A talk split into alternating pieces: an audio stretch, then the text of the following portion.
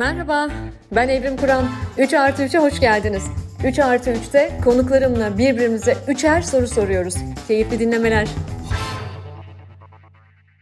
Herkese merhaba. 3 artı 3'ün yeni bölümüne hoş geldiniz. Bu bölümde konuğum televizyoncu, haberci, gazeteci, yazar, oyuncu, şarkıcı, daha hangi mesleklerinden bahsedeyim bilmiyorum. Ama mesela bir Temmuz kadını ve benim sevgili arkadaşım Defne Samyeli. Defne hoş geldin. Hoş bulduk Evrimcim. İş artı üçün teamülü gereği benim kitabımdaki Defne'yi, bendeki karşılığını senin hikayenin içine katarak anlatacağım. Ondan sonra birbirimize, evvelce birbirimizle paylaşmadığımız üçer soru soracağız. O yüzden cesaretle bu yayına geldiğin için çok teşekkür ederim. Çok heyecanlı. Evet heyecanlı. Evet Temmuz kadını dedim. Defne Temmuz doğumlu ve bundan yıllar önce 1972'de İstanbul'da doğdu bir Temmuz ayında. Amiral Haluk Bey ile Sendegül Hanım'ın kızı kendisi ve kendisi de anlatır bunu böyle çocuk yaşlarda da hep şarkıcı olmak istiyordum diye. Ajda Pekkan idolü o çocuk yaşlarında ve o kadar büyük bir ilgisi var ki müziğe. Ailesi onu TRT Çocuk Korosu'nun sınavlarına sokuyor ve 7 yaşında TRT'ye giriyor. Bir TRT sanatçısı oluyor. Böyle büyüyor Defne. Nişantaşı Anadolu Lisesi'ni bitirdikten sonra Boğaziçi Üniversitesi Kimya bölümüne giriyor. Ve üniversite öğrencisiyken 1991 yılında bence 90'ların medya dünyası çok acayipti bak neyse oralara gelirim. 1991 yılında üniversite öğrencisiyken o zamanlar Türkiye'nin ilk özel televizyon kanalı Star TV'nin açtığı Türkiye Güzellik Yarışması'nda üçüncü güzel oluyor. Ve bu yarışma sonrasında bir de Avrupa Güzellik Yarışması'na katılıyor. Oradan da taçla dönüyor ve televizyonlarda yerini alıyor bir sürü programlar yapıyor. O kadar çok program yapıyor ki 93'e geldiğimizde de Show TV'ye transfer oluyor. Hatırlıyorsunuzdur sevgili dinleyen, benimle kuşaktaş olan dinleyen 90'ların Show TV'sini. Orada yine prime time'da bir talk show programı hazırlıyor ve aynı dönemde Melih Kibar'la çalışıyor. Tek Başına isimli albümünü yapıyor. Dün gibi hatırlıyorum şarkının klibini ilk televizyonda izlediğim anı. Vay canına yıllar geçmiş. Ve bir yandan müzikten vazgeçmiyor. Çok seviyor zaten müzikal de çok seviyor o. Türkiye'de çok ünlü operacılardan dersler alıyor. Şan dersleri alıyor. Hatta Türkiye'nin çok ünlü operacıları Belkıs Aran, Gül, Sabar, Tülay Uyar ona mentorluk da yapıyorlar. Bir oyuncu koçuyla çalışıyor hatta New York'ta Broadway yıldızlarını çalıştıran bir müzisyen ve oyuncu koçuyla da çalışıyor. Yani Defne'nin hikayesini anlatmak zor, çok uzun. Hala da şarkı söylemeye devam ediyor. Bir de şöyle bir kadın hiç havaya girmez falan. Hadi bir şarkı söyle demene sen kalmadan cümlenin yarısında Defne şarkı söylemeye başlayabilir. Onun en sevdiğim özelliklerinden biri. Ve 1996'da ilk kızı Deren doğuyor. Bu arada Defne Kanal D ana haber bülteninin anchor'ı oluyor. Anchor woman oluyor ve editörü de oluyor. Bence Türkiye televizyon tarihinin en başarılı kadın anchor womanlarından. Bence hala öyle. Ve bu görevdeki ilk yılında ona bir teşhis konuluyor rahim ağzı kanseri başlangıcı teşhis konuyor. Ve apar topar Amerika Birleşik Devletleri'ne gidiyor, küçük bir operasyon geçiriyor ve çok şükür ki erken teşhis hayat kurtarıyor. Bu tanıtımda bunu özellikle söylemek istedim. Bir kez daha Defne buradayken de söyleyelim. Defne bunun üzerine Türkiye'de smear testi yaptırmanın ne kadar önemli olduğunu milyonlarca insana anlattığı konferanslar veriyor. Sene 2022 ve galiba bir kez daha hatırlatmak gerekiyor. Lütfen sevgili dinleyen siz bir erkekseniz eşinize ve sevgilinize ve dostlarınıza hatırlatın. Siz bir kadınsanız lütfen smear testlerinizi yaptırın. Ve 7 e, yıllık Kanal D birlikteliğinden sonra şova geçtiğinde 6 yılda orada çalışıyor Defne. Orada haber müdürü de oluyor.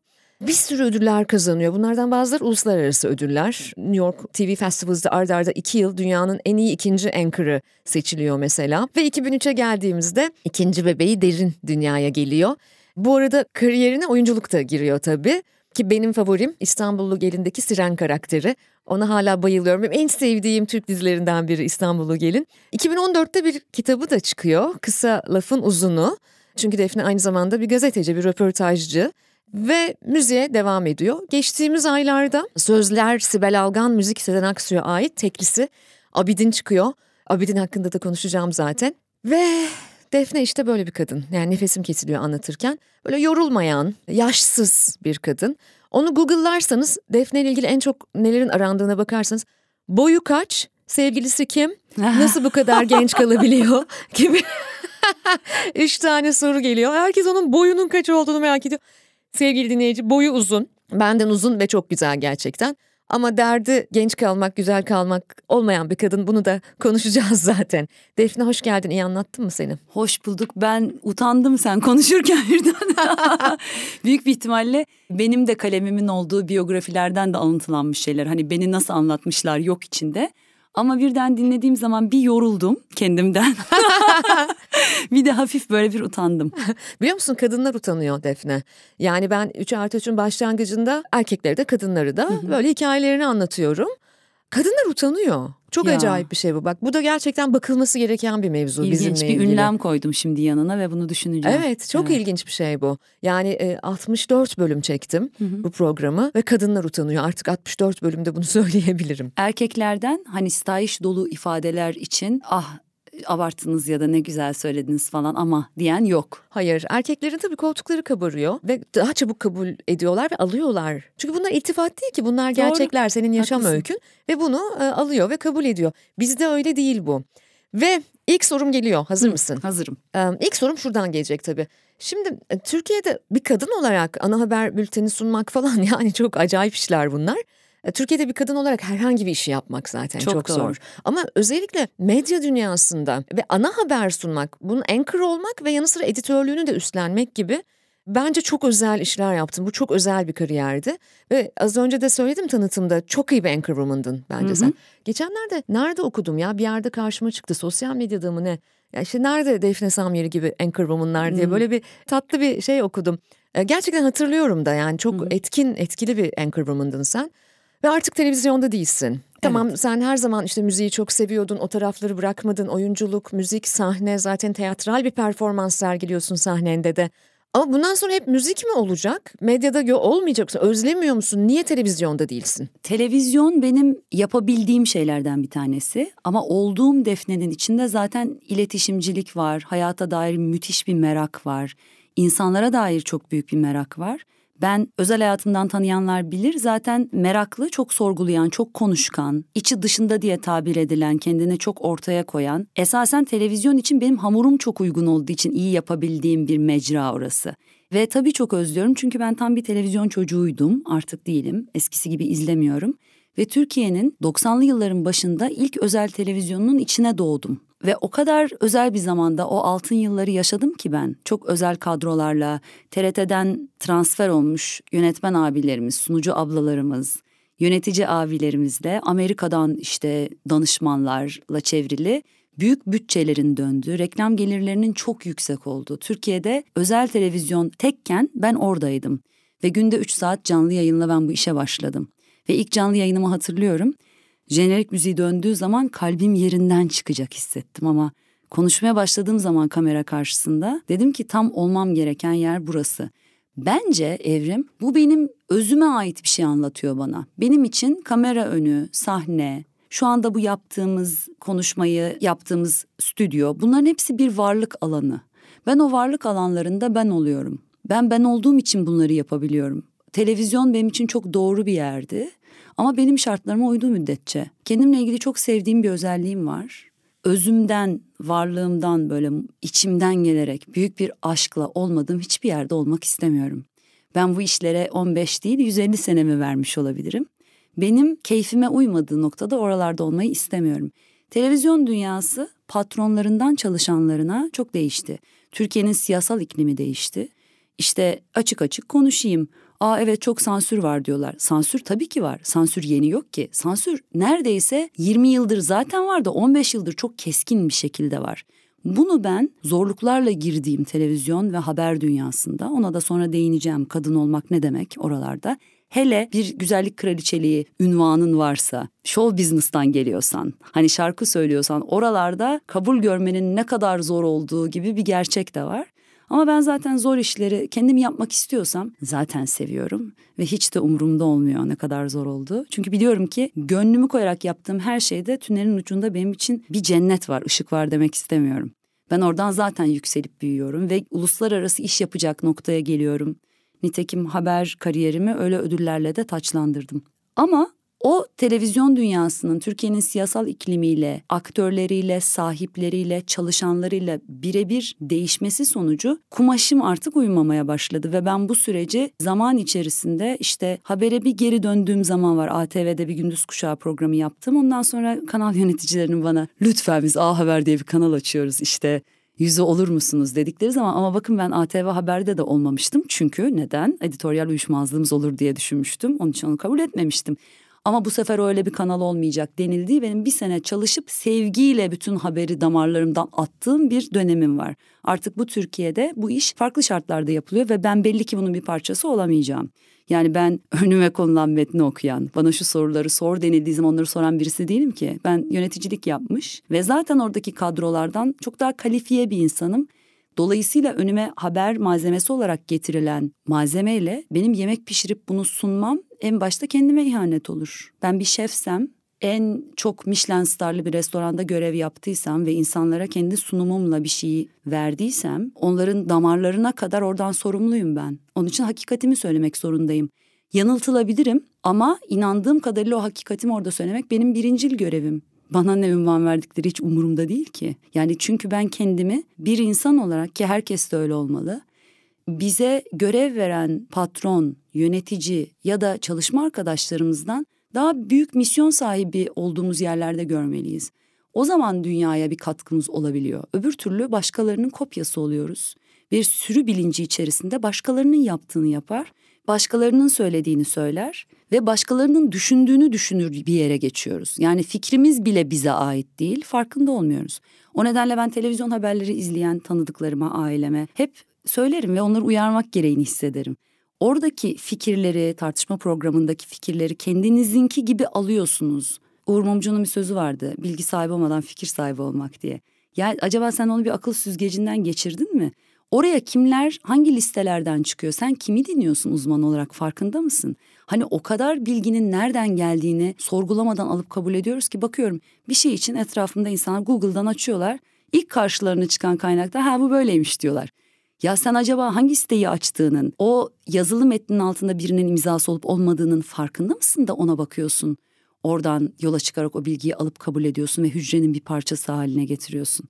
Buralarda böyle bir sorumluluk bilinci içerisinde olduğunuz zaman birileri size bu listenin içinden şu uzmanlarla konuşacaksın falan dediğin noktada o iş zaten bitiyor. Ben zaten hani sevgiyle ve zaten işten çıkartılarak bıraktım ve o işten çıkartılmalar benim için onurdur yani. Ben onları böyle madalya gibi taşıyorum. Çünkü ben benim ve beni şikayet eden kişilerin dönemsel kudretleri bu döneme ait bir şey. Yani büyük düzende baktığın zaman hiçbir faydası yok ve o kişiler de bunu bildikleri için de kendi içsel muhasebelerinde seninle karşılaştıkları bir yerde ona yenik düştüklerini sen zaten hissediyorsun. O yüzden oradan ayrıldım, milliyette noktaladım gazetecilik kariyerimi. O zamanki haber genel yayın yönetmenimiz Derya Sazak'tı ve esprisini yapıyorduk. Ben bir yandan dizilerde oynamaya başlamışım. Derya bana diyor ki sen bir gazetecisin sakın artist olduğunu falan zannetme diyor. ben de onlara gülüp diyordum ki bir gün bizim sektörden çok kişi de olduğu gibi kader. Hepinizi hani bar açmış bir yerde işte tarlada bir şey ekiyor. Bir yerde gitar çalıyor görmezsen bana Defne demeyin diyordum. Ama öyle Çünkü oldu değil mi Defne? Nitekim öyle oldu. Çünkü çok kalifiye, çok Evet. bu işe yıllarını vermiş insanlar ki ben onlardan haberciliği öğrendim. Ben o yüzden habere aşık oldum. Ben haberi kabul etme nedenim derene hamileydim. Show programı yapamayacaktım. Oturarak canlı yayını da iyi becerdiğim için elbette. Ben bu işi nasıl olsa yaparım birkaç ay diye düşündüğüm için girdiğim. Fakat sonra bir de baktım benim için hani biçilmiş kaftan olan bir iş. O kadroların iş yapış şeklinden öğrenip kendi içimdeki cevheri ortaya çıkartmama neden olduğu için ben habere aşık oldum. Benim gibi arkadaşlarımın hiçbirisi televizyonda yoklar şu anda. Çünkü şöyle bir şey bu. Mesela ben yemek yemeyi çok severim. Bir açık büfenin beni önüne koy. Eğer ben orada doya doya bir şey yiyeceksem bu belli standartlarda olmak zorunda benim yediklerim. Ben oradan işte kurumuş bir ekmekle peynir yiyeceğime yememeyi tercih ederim. Ben onun için o işi o şartlarda zaten yapmazdım. Bana son birkaç yıla kadar, son birkaç yılda demeyeyim, iki yıla kadar pandemi döneminde hala haber için teklif eden kanallar Hmm. oluyordu.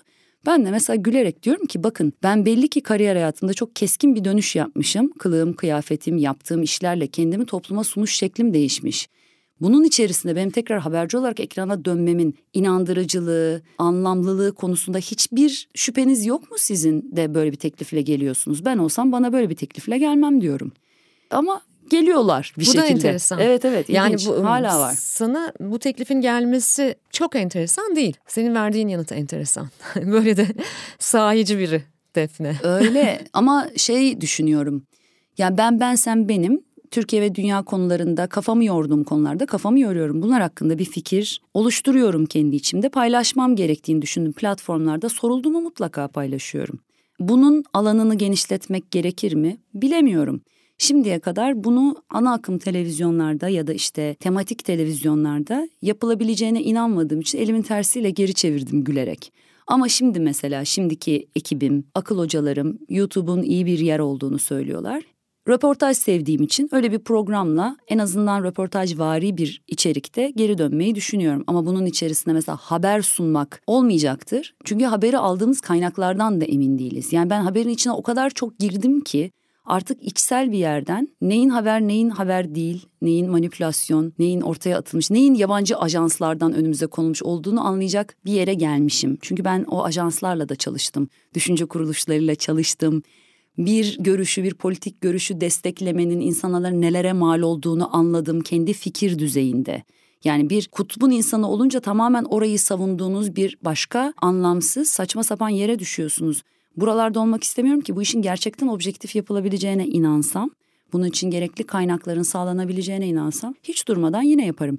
Şarkımı da söylerim, sahneye de çıkarım, müzikalimi de yaparım, haber de sunarım. Ama şimdi o zaman ben de bir medya tabiriyle haber atlatmış olabilir miyim? İlk defa burada mı söylüyorsun acaba? Bir YouTube programıyla ekranlarımıza döneceğini. Keşke öyle olsaydı ya, ama ben, bir şey söyleyeceğim. Ben haber atlatmak istiyordum. Neden? Haber atlatmanın yolu magazinci olmak. ya geçenlerde bir arkadaşımla işte bir konser organizasyonu yaptık. Devamı gelir mi diye iş konuşacağız. Programımız sarktı akşam yemeği yiyelim dedik.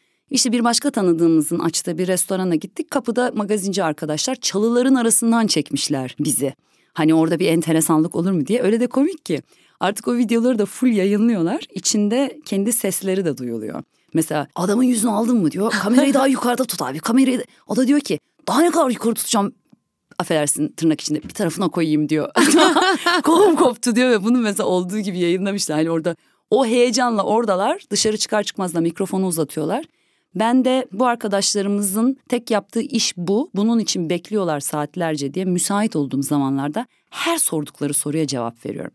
Baya basın açıklaması yapmış gibi. Hatta Birleşmiş Milletler Genel Sekreteri çıkmış. Hani bu dünya sorunlarıyla ilgili ne söylüyorsa ben de bana ne soruluyorsa anlatıyorum. Orada işte bir gündeme geldi. Devamlı hmm. ne yapacaksınız diye bir şekilde gündeme geldi. Orada biraz bahsettim. Azıcık bahsettin ama. Azıcık bahsettim. O zaman tamam bizim dinleyicimiz de e, şu anda duydu. Yakında, pek yakında. Pek yakında. E, çok değişik bir konseptli bir YouTube programıyla. Evet çok değişik sayılmaz. Seninkine çok benziyor.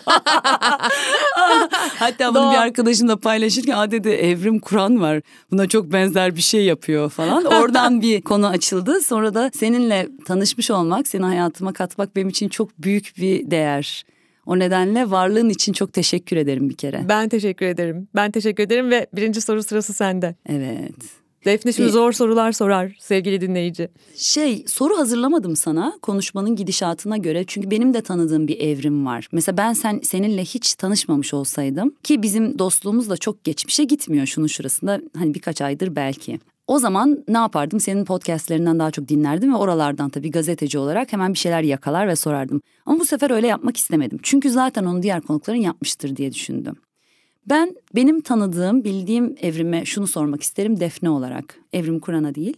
Bütün kimliklerinle beraber anne, danışman, yazar, bu ülke ve dünya üzerine kafa yoran bir evrim olarak kendine baktığın zaman hayatımızın mevsimleri var ya Hani giriş gelişme sonuç bölümleri yaşımızla alakalı olabilir ya da olmayabilir. Yaşadıklarımızdan üstümüze sinen bir haller. Onlar bir mevsime işaret eder. Sen hayatının hangi mevsiminde gibi görüyorsun kendini? Aha, çok güzel. Bir, bir dönem çok sonbahardım. Çok da bayılmam. Yaz çocuğuyum ben ve hep yaz olsun isterim. Hep sıcak olsun, hep ısınalım falan. Bir dönem sonbahardım. Hatta biraz fazla kıştım falan yani son birkaç yılım biraz daha zor geçti. Ama şimdi bütün yoğunluğuma, koşturmacalarıma rağmen her sabah yaza uyanıyor gibiyim. Bir yaz yaz mevsimine uyanıyor gibiyim. Sonra sevdiğim bir arkadaşım bana bir gün şey dedi geçtiğimiz aylarda. Dedi ki sen bir mevsim olsan ancak ancak yaz olabilirsin. Yazdan başka hiçbir şey olamazsın. Çünkü yaz çok çıplak, yaz çok yalın, yalın ayak hatta. Süssüz bir mevsim yaz yani ağaçları süslemiyorsun. Süs püs yok yani çok doğal bir mevsim. O yüzden ben de galiba 46 yaşımda hayatımın yazına döndüğümü düşünüyorum. Yani yaz yaşıyorum. Koşturuyorum, terliyorum, sıcak basıyor bazen ama hı hı. yazdayım ben. Albert Camus mu söylemişti onu? Kendimi sonsuz bir kış zannederken olağanüstü bir bahar olduğumu düşünüyorum diye. Ben de böyle kendimi gerçekten böyle soğuk ve kapalı bir mevsimden geçerken hissederken bir baktım ki ben yazmışım. Benden de ancak yaz olur zaten. Yani ben dünya meselelerine kafayı patlatırken de, kendi dertlerimle boğuşurken de onun arkasındaki mizahı, onun arkasındaki anlamı, onun arkasındaki keyfi, onun arkasındaki coşkuyu hep kazımaya çalışıyorum yani onu görmeye çalışıyorum. Yani ben bu hayatı çok sorguluyorum. Acayip derinlemesine bakıyorum. Bu da melankolik bir insan yapıyormuş bizi gibi görünebilir bizim gibi çok sorgulayanları ama hiç öyle değilim. Her sabah başka bir heyecanla kalkıyorum. O yüzden çok hızlıyım, çok hızlı yaşıyorum falan. Bu ancak yaza yakışır. Ben de şimdi sana bakınca hani çok rezone etti yaz desen. O zaman daha çok kendin olduğun bir dönem diyebilir miyiz? Demek ki öyle. Bu dönem gerçekten kendim olduğum bir dönem. Bundan dolayı çok şükrettiğim, sabahları kalktığımda şükrettiğim, hiç sabah insan olmamakla beraber. Hı hı. Sabahları kalktığımda evet bu, bu benim, bu evrim. E, ve bedeli ödendi ayrıca. Şimdi tabii pardon takip sorusu yapmak zorundayım. evet evet. Yani bedeli ödendi ayrıca. Evet. Dolayısıyla bu bir ruhsal, öyle bir bedensel, rahatlık. duygusal, tabii, zihinsel. Tamamen tamamen onun bedeli ödendi. Hani ben 40'tan sonra böyle keyifli oluyor, çok güzel oluyor. 45'ten sonra daha bir başka oluyor falan diyorlardı. Bunu bu sene daha da fazla hissetmeye başladım şu yaşımı çok seviyorum. Yani hiç yaşını göstermiyorsun falan diyenlere böyle coşkuyla 46 Hı. diyorum yani. Coşkuyla bunu söylüyorum. Çünkü tam da 46'yım ben diyorum hatta. Tam da 46'yım ya 46 yıllık bedel ödemişim çünkü. Yani o kadar demindeyim ki şu anda. Dolayısıyla bunu çok seviyorum. Galiba hayatımda en sevdiğim çağımda, en sevdiğim yaşımdayım. Ah ne güzel. Yaşsız gibi hissediyorum Hı-hı. kendimi. Bunu sende de görüyorum. Evet. Yani sana da bakanlar işte ya işte yüz yogası mı yapıyor, ne Hı-hı. yapıyor, ameliyatlı mı, işte estetik kaç tane çok. var falan gibi böyle hani merak ediyor magazin dünyası falan filan. Hı-hı. Yok ya bence senin de tamam yani bedenine ve kendine iyi bakan bir kadın tabii ki Defne ama o da yaşsız yani. Bence sen evet. de yaşsızsın. Yani orada bir mevzun yok senin de. Hiç. Yani o sanılanın aksine gülüyorum bugün işte oturduğum kafede birkaç genç kız vardı. Geldiler çok idolümüzsünüz dediler. Bu şeyin güzelliğin gençliğin sırrı ne? dediler. Şöyle bir baktım bunun adına ödediğim bedeller aklıma geldiği için çok duygulandım. Bedel derken bu tabii hani o sosyal medya insanların yazdığı gibi yüzlerce estetik ameliyat böyle şeyler değil. Ona da gülüyorum çok. O kadar şey noktadalar ki gerçekte olamayacağını düşündükleri bir yerdeler ki bunu ancak müdahaleye bağlıyorlar. Oysa benim dediğim bedel o içsel yolculukta kendini bir soğan gibi kabuk kabuk kabuk soymak ve gözlerinden yaşlar akması, yüreğinden kanlar akması, tırnaklarınla kazımak, kendi içine doğru kendini kazımak. Oralardan işte yaşla beraber acımışlık yerine, nasır tutmak yerine bilakis şeffaflaşmak, incelmek ve süzülmek. Bu yollarda yürüyenlerin zaten fiziksel olarak yaşı ilerlemiyor. Değil mi? Bu Değil mi? bir yan fayda. Ama önce öbürünü isteyeceksin. Yaşsızlığın peşinde koşup da ah oram yaşlanıyor, buram yaşlanıyor diyen herkesin ne kadar hızlı yaşlandığını ben çok gördüm. Esasen bu peşinde koşulacak bir şey değil. Şunun hatırlanması gerekiyor sadece. Şurada önemli bir şey söylemek isterim. Çünkü zihin beden ilişkisi konusunda çok okudum ve çok araştırdım. Bu konuya da iyi kötü hakim olduğumu düşünüyorum biraz. Çünkü bedenimle ilişkim çok iyi. Ee, yani ben bir tarafım ağrıdığı zaman düşünürüm üzerine bana ne anlatmak istiyor diye. Onun için bedenimin isteklerini, ihtiyaçlarını çok anlarım ve kendi üzerimde de bunun etkilerini görürüm. Duygusal yıpranmalarım sonrasında oluşan yeni mesela kırışıklıklar, onların sonra kayboluşu örneğin. Yani vücudumuzun bizim aynı dünyadaki mevsimler gibi bir sisteme tabi olduğunu, zaman zaman bazı yapraklarımızın sararıp solup döküleceğini ama onların yerine yenilerinin çıkacağını da hiç unutmamamız gerekiyor. Yani bu beden dediğiniz şey kendi içinde böyle kuruyor gibi gözükse de esasen içinden yeniden filizlenen bir yenilenmeyi barındırıyor. Bizim sadece bu kaynakla bağımızı keşfetmemiz ve vücudun işini zorlaştırmamamız lazım. Buralardan yaklaştığın zaman hayata, bedene, kalbine ve zihnine zaten otomatik olarak bir bilinç yolculuğu içerisinde minik minik de olsa bir adımlar atıyorsun. Bunun da böyle bir hoşlukları oluyor. İşte e, yaşlanmıyorsun mesela ya da az yaşlanıyorsun. Ve etraftaki insanlar hani baktıkları zaman doktoru kim diye düşünüyorlar. Ah diye o kadar gülüyorum ki. Hani benim başkalarından daha farklı keşfetmiş olabileceğim bir doktor olmadığı için cilt bakım için hepimiz aynı doktorlara gidiyoruz. Hepsi arkadaşımız. E, ama orada konu o kadar basit değil zaten. Keşke o kadar basit olsa. Gidip iki iğneyle yapabileceğin şeyler olsa. Bu arada bir eski haberci olarak hani haber değeri olan olmayan konusunda çok net ayrımlarım vardı. Onun için güzellik ve bakımla ilgili konular hayatımın çok içerisinde olmasına rağmen benim için insanlarla paylaşıldığı zaman daha fasafiso kalan, hani daha magazin unsuru olabilecek başka insanların yapması gereken şeylerdi. Benim ne konuştuğum Türkçe, ne olayları araştırma biçimim bu gibi yayınları yapmama uygun diye düşünürdüm hep. Ama sonrasında anladım ki insanların esasen güzel olmak gibi bir hakları var. Çünkü ruh gelişmek istiyor. Bunun içerisinde de bu beden seninle kalabildiği kadar kalsını istemek esasen hiç bencil, tuhaf, peşinden koşulduğu zaman yadırganabilecek bir şey değil. Biz sosyal canlılarız. Aynaya baktığımız zaman kendimizi iyi görmek istiyoruz. Aklımız artıyor, fikrimiz artıyor, özgüvenimiz artıyor kendi olduğumuz insandan bak seninle ben gibi mutlu olabiliyoruz ama bazen beden bununla aşık atamıyor. İşte yürüyüş yavaşlıyor, istediğin hareketleri yapamaz hale geliyorsun. Neden böyle olsun ki? O yüzden bedenle ilgili iyileştirme ve güzelleştirme adına benim de insanlara sunabileceğim en ufak bir şey varsa oradaki şöyle kibir demek istemiyorum ama kendi yapabileceğim, üretebileceğim içeriği baştan küçümsemek diye değiştireyim onu ben. Bundan vazgeçme kararı aldım. İşte o şimdi içeriklerim içerisinde bana yıllardır işte yüz egzersizi için sorarlar. Birkaç tane de şey koymuşum, açıklama yapmışım. Altına yazmış insanlar bir doluyorum bir göstermedi diye. Şimdi hep bu benim işim değil. Yani neden yüz egzersizi göstereyim ki? Çünkü biliyorum viral olacak. Ondan sonra yaptığın diğer işlerin hepsinin önüne geçecek falan. E, bunlarla ilgili fikrim de değişti. İnsanların canı senden ne öğrenmek istiyorsa bazen onu vermelisin. Hani ben şimdi çok rahat oturup mesela sana burada gösterebileceğim gibi ben yüzüme şunu yapıyorum diyebilmeliyim. Çünkü olağanüstü sonuç alıyorum. Ve istiyorum ki herkes de bundan faydalansın. Bunu demekle birlikte bütün yakın arkadaşlarıma öğrettim. Bir ya da ikisi dışında hiçbiri de yapmadı bu kadar sene. İtiraf ediyorum geçenlerde e, oturuyorduk Defne ile bana da öğretti. evet çok. Bana da öğretti. Ve gerçekten. Herkes yapsın istiyorum. Emek istiyor ama yani çok paylaşımcı biri Defne. Emek istiyor yani bunu da yapmak çok kolay değil. Ama ben şahidim. Kadın çok güzel ve kaslarını çalıştırıyor. Evet. Yani nazar etme ne olur? Çalış senin de olur. Ve benim ikinci soruma şimdi sıra geliyor. Efendim benim ikinci sorum şu. Sezen Aksu'nun müziğiyle çıktın Sibel Algan'ın sözleriyle. Hı hı. Abidin seni çok heyecanlandırdı. Onu hatırlıyorum tam hı hı. böyle çıkma aşamalarındayken.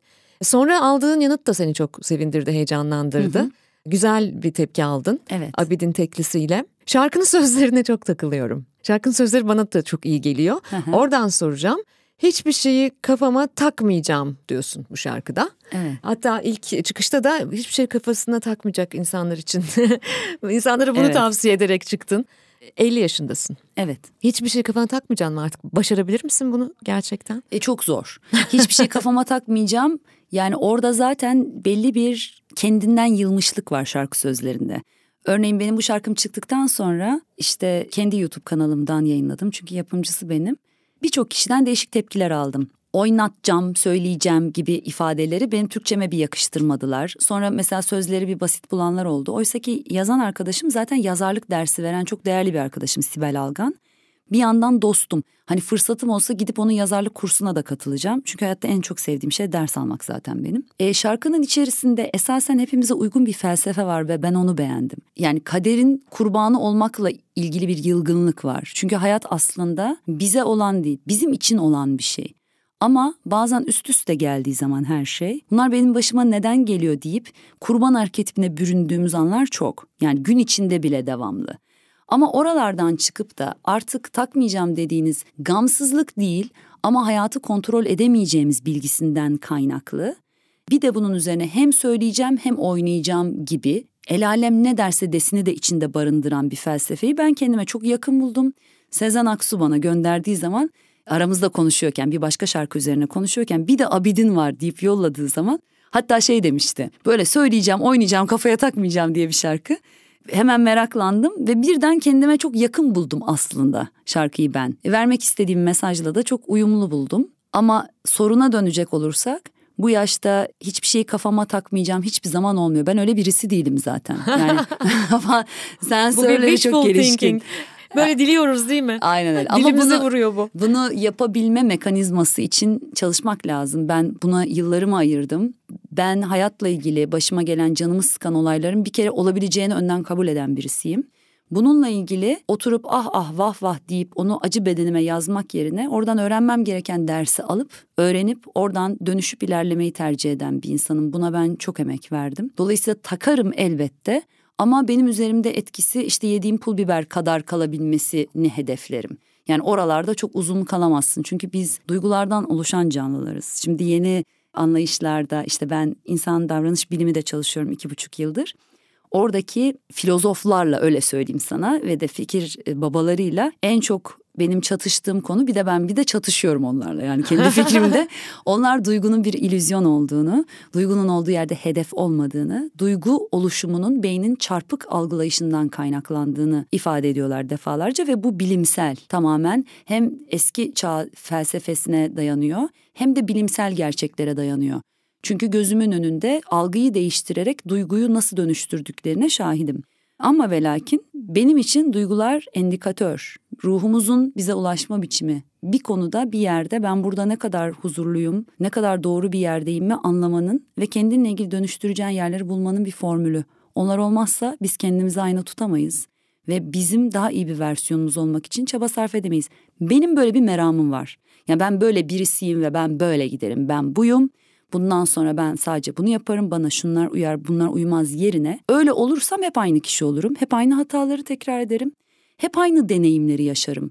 Bu koca dünyada bundan sonra kaç yılım kaldıysa ki uzun yıllarım olduğunu düşünüyorum. Yeni deneyimler, yeni hikayeler yazabilmek istiyorum. Aynı yerlerden geçmeyi arzu etmiyorum yeni hatalar yapmak istiyorum.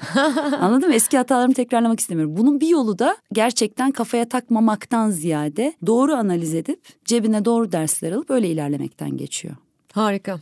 Evet. Süper ve ikinci soru sırası sende. Evet çok klişe bir sorusu olacak. Onun Hadi için sor. yani bir yandan böyle çekinerek soruyorum. Çünkü bana böyle başlayan sorular sordukları zaman ıı derim ama şimdi dayanamıyorum ve içimden geldiği için öyle sormak istiyorum. Hadi sor çok merak ettim. Elinde sihirli bir değnek olsa. Ay ben bayılırım sihirli ya, değnek. Ya yaşadım. Ben iş dünyasında müşterilerime bile soruyorum bunu. Ya içimden geldi. İçimden geldi. Elinde sihirli bir değnek var. Yarın bambaşka bir Türkiye'ye uyanıyoruz. O Türkiye nasıl bir Türkiye olurdu? şu anda takriben 80 milyon sihirli değnek olsun istiyorum yani. Neredeyse hepimizin bebekler hariç elimizde yani bir değnek tutabilecek herkesin sihirli bir değneği olsun istiyorum.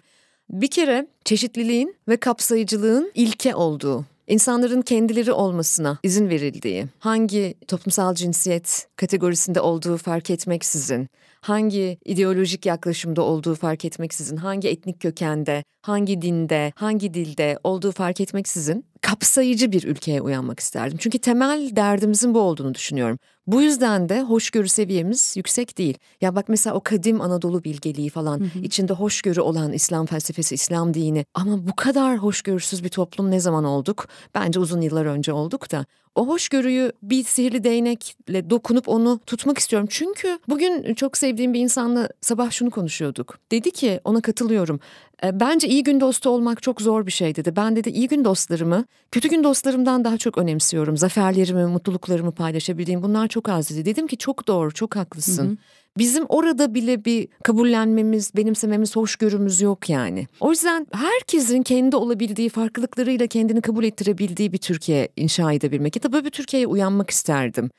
Kimse cinsel tercihinden dolayı ötekileştirilmesin. Kimse ideolojisinden dolayı ötekileştirilmesin. Kimse kıyafetinden dolayı ötekileştirilmesin. Bunları çok isterdim. Ve biliyor musun sevdiğim bir adam var Jim Rohn. Sen hayatta en çok vakit geçirdiğin beş kişinin ortalamasısın der. Bunu okulda da öğrencilerime de üniversitedeki öğrencilerime de hep soruyorum. Diyorum ki etrafınızdaki en yakınınızdaki beş kişinin hepsi birbirine benziyor mu? Genelde benzediğini söylüyorlar Türkiye'de gençler, orta yaşlılar. Mesela benim benzemez Defne. Benim çok farklı sosyoekonomik seviyelerden. Benim de hiç benzemez. Ve bu çok büyük bir zenginlik. evet tabii ki. Çok büyük bir zenginlik. Çok farklı ideolojilerden, çok farklı tarzlardan, çok farklı demografik yapılardan, farklı mesleklerden dostlarım, arkadaşlarım var. Ve ben onların kötü gün dostu olmak istemiyorum sadece. Ben onların zaferlerini de kutlarken, onları onlarla gurur duymak da istiyorum ve bunları da çok seviyorum. Birbirine benzemeyen insanların birbirine iyi gün dostu da olabildiği, zaferleri kutlayabildiği, başarıları kutlayabildiği barış ikliminde bir Türkiye olsun isterim. Dolayısıyla Almanya falan bizi kıskanmıyor. Tamam mı? Jeopolitik durumumuzdan dolayı da böyle değiliz. Biz birbirimizi sevmeyi unuttuk. Ve sevmek için görmek gerekiyor. Görmek için bakmak gerekiyor. Biz birbirimize bakmıyoruz ki Defne. Bakıyor muyuz? Hayır. Gizli gündemlerle yaşamaya başladık biz bu ülkede. Herkes arkasını kollamaya başladı. Acaba bunun e, gizli bir gündemi mi var? Bana iyilik yapıyorsa acaba ikinci bir arka planda bir beklentisi mi var? Veya en nefret ettiğim sözcüklerden biri network. Çevremde bu insan bulunsun lazım olur hı hı. falan. Bütün bunlar bu e, hep ikinci, üçüncü gündemlerle yaşamak, hep B planları, C planları yapmak. Bütün bunlar ne kadar sevgisiz bir hale geldiğimizi gösteriyor ve bunun temelinde de birbirimizi olduğumuz gibi kabul etmememiz var. Onun için ben çeşitlikten beslenen o zengin toplumda olmak istiyorum. İçimde böyle bir hüzün var sen konuşunca. Birbirini sevmeyen, olduğu gibi kabul etmeyen insanlardan örülü bir toplum içinde yaşadığımıza ben de katılıyorum. Ama bunun esas nedeninin bir yandan bireylerin kendilerini kabul etmemeleri ve çok mutsuz olmaları ve kendilerini sevmemeleri olduğunu da düşünüyorum. Biz toplumca biraz boynu bükük bir toplumuz. Hı hı. Çünkü düşünmekten, öğrenmekten alıkoyulduğumuz ve biraz sübmisiv bir yere itildiğimiz için daha çok işte o sürü psikolojisi içerisinde yarım bırakıldık. Kendi potansiyelini ortaya koyamayan insanlar, kendinden mutlu olmayan insanlar başkasının mutluluğunu çekemezler. Haset hissederler. Bizim toplumda haset çok vardır. Onun için bir başkasının iyi günü dost, dostu olmakta da zorlanırız biz. Neden? Senin durumun çok çok iyi olsa yani kendini çok iyi ifade ettiğin koşa koşa gittiğin bir işin eve döndüğün koşa koşa döndüğün bir eşin mutlu bir hayatın olsa bir başkasının mutluluğu seni rahatsız etmez ki. Ancak alkışlarsın. Kendinle ilgili bir sıkıntıyı sana gösterdiği zaman orada o haset duygusu devreye giriyor. Bizim insanımız kendi potansiyelini ortaya çıkarmamak adına o kadar budanmış ve buna izin vermiş ki itaatkar bir topluma dönüşmüşüz o mutsuzluğunu başkalarının mutluluğu üzerinden haseti işlediği bir yerden nefrete dönüştürüyor. O yüzden biz tutkal gibi birbirimize hiçbir zaman bağlanamıyoruz. Çok doğru, çok doğru. Zaten evet hani kendini sev... Ben kişisel gelişim endüstrisine mesafeliyim ama hı hı. kendini sevmek, kendini tanımak, kendini anlamak, kendini kabul etmek en çekirdek hal. Ancak oradan diğer yanlara doğru yansıyor. Dolayısıyla ben yani ben eminim sen Derin ve Deren'le de ilgili aynı şekilde aynı ebeveynlik modelinde olduğunu biliyorum, gözlemliyorum da. Ben Ali ile ilişkimde de böyleyim. Ondan bir şey inşa etmeye çalışmıyorum. Onun da her şeyden önce benden korkmamasını istiyorum. Korkunun olduğu yerde ya da bana kendini sevdirmeye çalıştığı koşullu sevgilerin olduğu yerde bizim özgür ve mutlu bir ilişkimiz olamaz. Dolayısıyla süper şahane bir anne olduğumu iddia etmiyorum ama özgür bir birey yetiştirmek, duygusunda özgür bir birey yetiştirmek bence çok önemli. Yapmak istediklerini belki yapamayacak ama ifade edebilecek bir birey, korkmayacak. Korku müthiş tehlikeli bir duygu. Bu toplumda korku çekirdekleri çok ekildi çok, tabii. Dolayısıyla sen tabii sansür diyorsun ya mesela medyada sansür. Ben bir yazar olarak sansür yasası çıkmadan ben zaten otosansür yapıyordum. Sen medyada zaten otosansür yapıyordun. Bir kadın olarak çünkü. Bunun yasal çerçevesi olsa ne olmasa ne sonsuza kadar karşıyım ayrı konu sansür yasasına, dezenformasyon yasasına diyelim hı hı. ama sen zaten bir kadın olarak da ya da bir bu toplumda halka mal olmuş bir birey olarak da sen zaten sürekli otosansür yapmaya çalışıyorsun.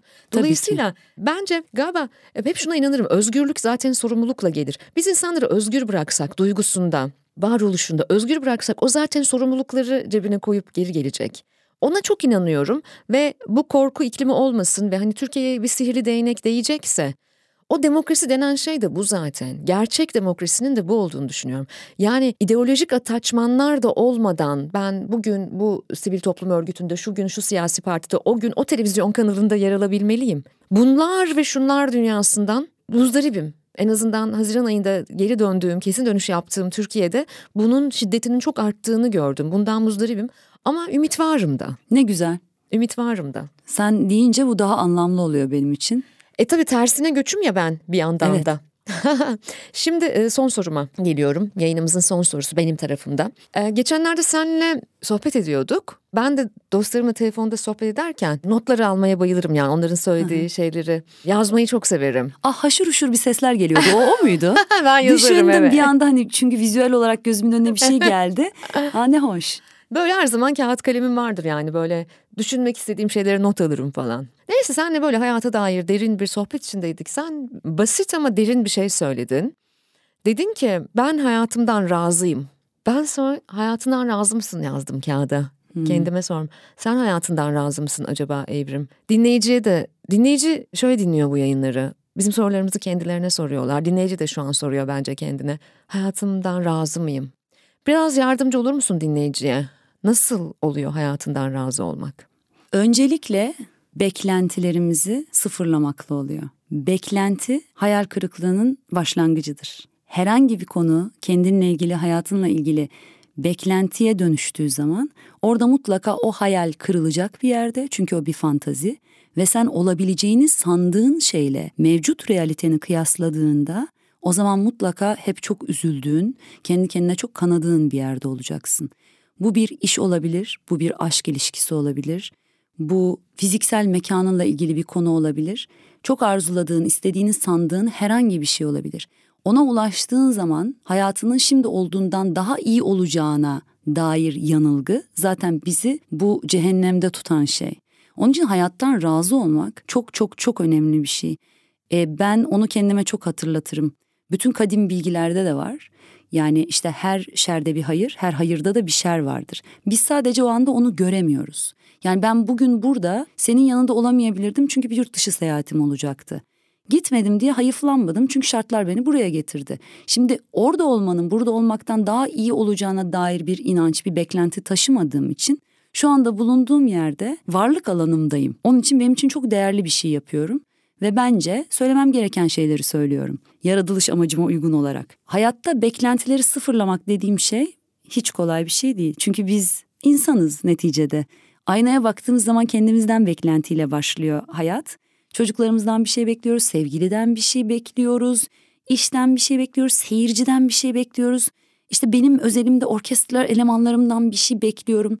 O beklenti realist olmayan bir yerde meli malı ekine dönüştüğü anda orada bana mutsuzluk kaynağı olacak bir şey yaşayacağım kesin. Hayatın her alanında kendine güzel bir stratejik planlamayla hedefler koymak doğru bir şey. Bu bizi daha diri yapıyor ve bir yön belirlememizi sağlıyor. Oraya doğru adım adım gidiyoruz. Ben öyle planlar yapmayı severim ama çoğu zaman onları bozarım da.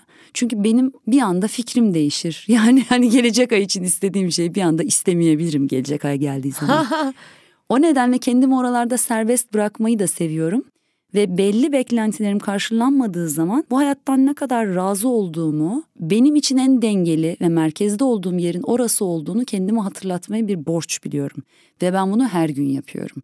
Bu üzerinde her gün çalışmazsan olabilecek bir hal değildir. Çünkü zihin ele geçirir insanı ve bir bakmışsın onun esiri olmuşsun. Oradan oraya gidiyorsun, deli danalar gibi koşturuyorsun.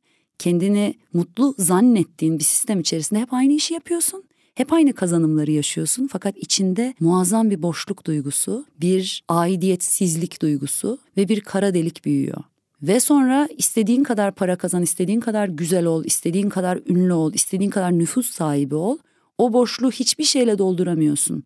Ya alkol ya seks ya uyuşturucu ya işte etrafında seni alkışlayan insanlarla dolu bir yalanın oluyor. Ondan sonra diyoruz ki bak balık tutan amca ne kadar mutlu.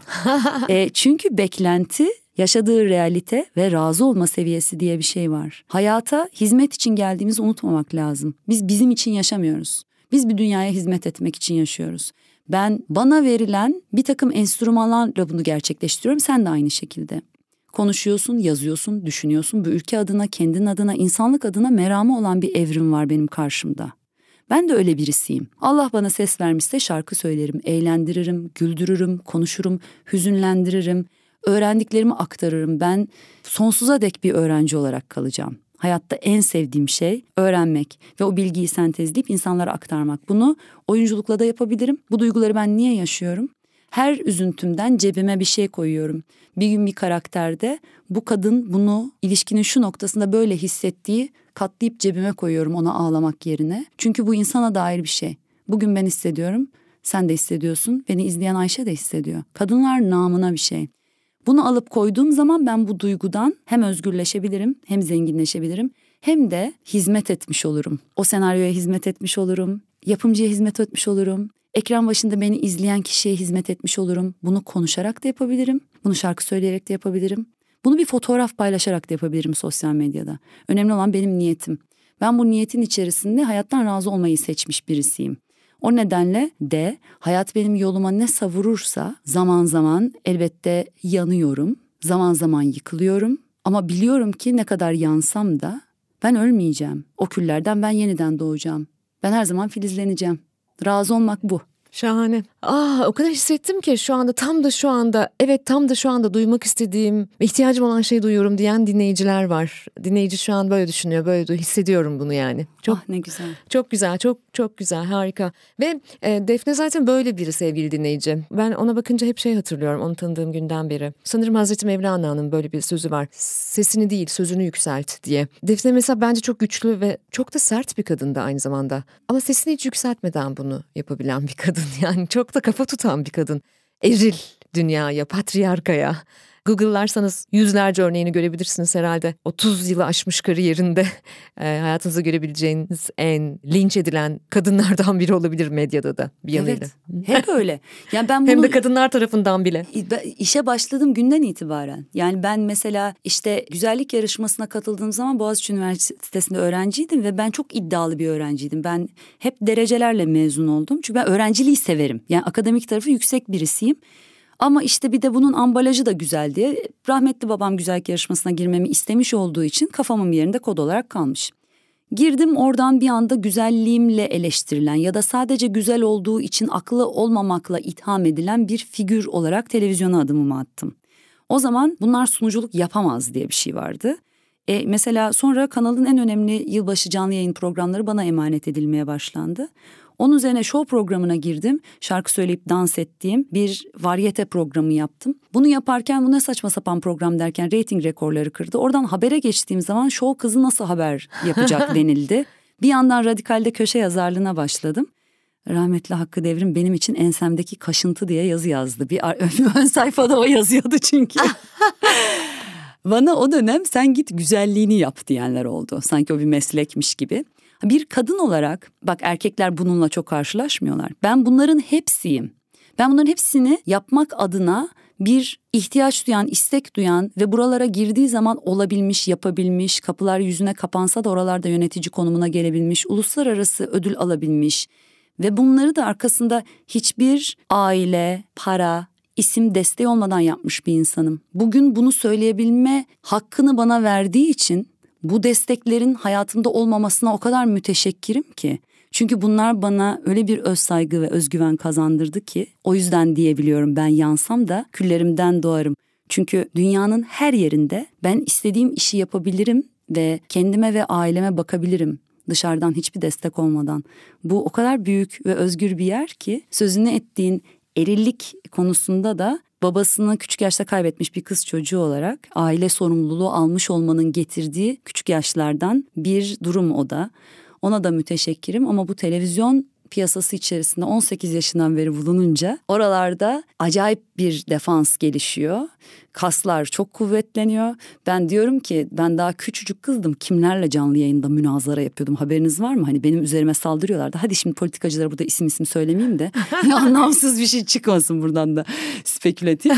Ama seni o noktaya getirmek için pişiriyor işte. Bütün kaslarını evet. kuvvetlendirdikleri bir yer. Onun için hayatımda yaşadığım her şeye müteşekkirim bir yandan da. Bütün o linçlere hepsine. Beni daha ilginç bir insan yaptığını düşünüyorum. Herkes beni daha çok merak etti global anlamda. Bence de seni daha ilginç bir insan yapmış olabilir. Kesin. Ve son soru sırası sende. Az önce dedin ki ben o soruyu kendime sordum. Sen kendinden, hayatından razı mısın diye. O soruyla yüzleştiğin zaman kendi karanlıklarına dokunabilme şansın oldu mu? Evrim kendi karanlığına dokunduğun zaman orada ne buluyor ve onu sarıp sarmalamayı başarabiliyor mu benim bir parçam diye? Yeni öğreniyorum. yeni öğreniyorum. Yani kendime izin vermeyi, bu duyguda izinlisin demeyi yeni öğreniyorum. O öğrenmenin de bedelini ödüyorum. Ben de senin gibi çok öğrenci biriyim. Her şeyin kursunu, dersini, akademik tarafını Bayılırım. falan çalışan böyle biriyim. Dolayısıyla e, terapatik çalışmalara da çok önem veriyorum. Bir kere bilime inanıyorum her şeyden önce. 20 yıldır da düzenli olarak terapatik çalışma yapıyorum. Yani bir terapistim de var. Ve hep şunu söylüyorum. Ben bütün dünyaya karşı şefkatli biriyim. Yani hiç tanımadığım insanların dertlerini çözmek isterim. e, Bir iz bırakmak isterim dünyada iyilik adına falan. Kediye, köpeğe, kuşa, ağaca, böceğe çok şefkatliyimdir yani. Kadına, erkeğe, çocuklara. E, Ve fakat en az kendime. Bunları yeni fark ettim. Hani kendimi omzumdan öpmek, kendime izin vermek, karanlıklarımla yüzleştiğimde kendi saçımı okşayabilmek, bir başkasının sana çiçek getirmesini beklemeden kendine çiçek alabilmek. Ben bunları yeni öğreniyorum ve ne güzelmiş, ne kadar şahane bir şeymiş. Birkaç e, yani yaklaşık son bir senedir, bir buçuk senedir falan bana şöyle bir şey söylüyor insanlar. Önceki evrimi de bilenler. Estetik ameliyat mı yaptırdın diyorlar. Vallahi yaptırmadım hiçbir yerim yani yeni bir şeyler yaptırmadım diyeyim yani. Ama suratımda falan öyle hani burnum ağzım falan her şey kendimin yani. Ben de diyorum ki gözümün feri geldi. Ah ne güzel. Gözümün feri geldi. Gözümün feri niye geldi? Daha mı çok para kazanıyorum? Daha mı refah içinde yaşıyorum? Ya da ne bileyim ya işte bütün hayallerimi mi gerçekleştirdim? Hayır. Kendime şefkat duymayı öğrendim. Ah ne güzel. O yüzden e, ben de yeni yeni kendimden razı olmaya başlıyorum ve bu duyguya ihtiyacı olan özellikle kadınlar, ah kadınlar o kadar çok o kadar çok kadın var ki bu duyguya çok ihtiyacı olan kendini sevmeyi öğrenirse belki dünyaya da daha şefkatli olabilecek. Kız kardeşlik müessesesini de belki o zaman canlandırabilecek. Evet. Birbirimizin sevinciyle daha fazla sevinebileceğimiz ve dünyayı yerinden oynatabileceğimiz kadınlar. O yüzden kadınların kendinden razı olmasının çok önemli olduğunu düşünüyorum. Çok önemli olduğunu düşünüyorum. Bizlere, biz zavallı kadınlara o kadar çok utanç ve suçluluk yükleniyor ki daha bebeklik yıllarımızdan itibaren oralardan bilerek ya da bilmeyerek kendimizi o kadar çok yargılıyoruz ki işte kendine şefkat gösterememenin altında bence biraz o yatıyor. Onun için çok sevindim ben bunları duyduğuma. Bana da ilham oldun. Umarım dinleyen herkese de aynı etki geçirmiştir konuştuklarımız. İnşallah öyle olmuştur ve sanki oluyor gibi çünkü o kadar hesapsız ve o kadar sansürsüz, otosansürsüz bir buluşma ki bu. Yani bu tamamen dostlarımla ben bir masada konuşurken neler konuşuyorum, neler paylaşıyoruz. Ee, Böyle yaptığımız bir sohbet. Ben çok içimden geldiği gibi davranıyorum bu yayınlarda. Bitirirken de e, Defne'ye kuru bir teşekkür etmek istemedim. E, Çünkü o e, bir saatten fazladır benim karşımda bütün zarafetiyle, sakinliğiyle konuşurken hep içimden Turgut Uyar'ın dizeleri geçti. Ben bu yayını kapatırken Defne için bir şiir okumaya karar verdim. Ah ne Turgut kadar Uyar şanslıyım. okuyacağım ona. Yaşasın. Ve ona ithaf edeceğim. Tel cambazının tel üstündeki durumunu anlatır şiiri okuyacağım. Sizin alınız al inandım, morunuz mor inandım, tanrınız büyük amenna. Şiiriniz adam akıllı şiir, dumanı da caba. Ama sizin adınız ne? Benim dengemi bozmayınız. Bütün ağaçlarla uyuşmuşum. Kalabalık ha olmuş ha olmamış. Sokaklarda yitirmiş cebimde bulmuşum. Ama sokaklar şöyleymiş, ağaçlar böyleymiş. Ama sizin adınız ne? Benim dengemi bozmayınız. Aşkım da değişebilir, gerçeklerim de. Pırıl pırıl dalgalı bir denize karşı yan gelmişim diz boyu sulara. Hepinize iyi niyetle gülümsüyorum. Hiçbirinizle dövüşemem. Siz ne derseniz deyiniz. Benim bir gizli bildiğim var. Sizin alınız al inandım. Sizin morunuz mor inandım. Ben tam dünyaya göre, ben tam kendime göre. Ama sizin adınız ne? Benim dengemi bozmayınız. Bu Hoş geldin olabilir. Defne. Kalbime aldım. Her dizeyi ve tabii ki seni. Çok teşekkür ederim. Sen sağ ol.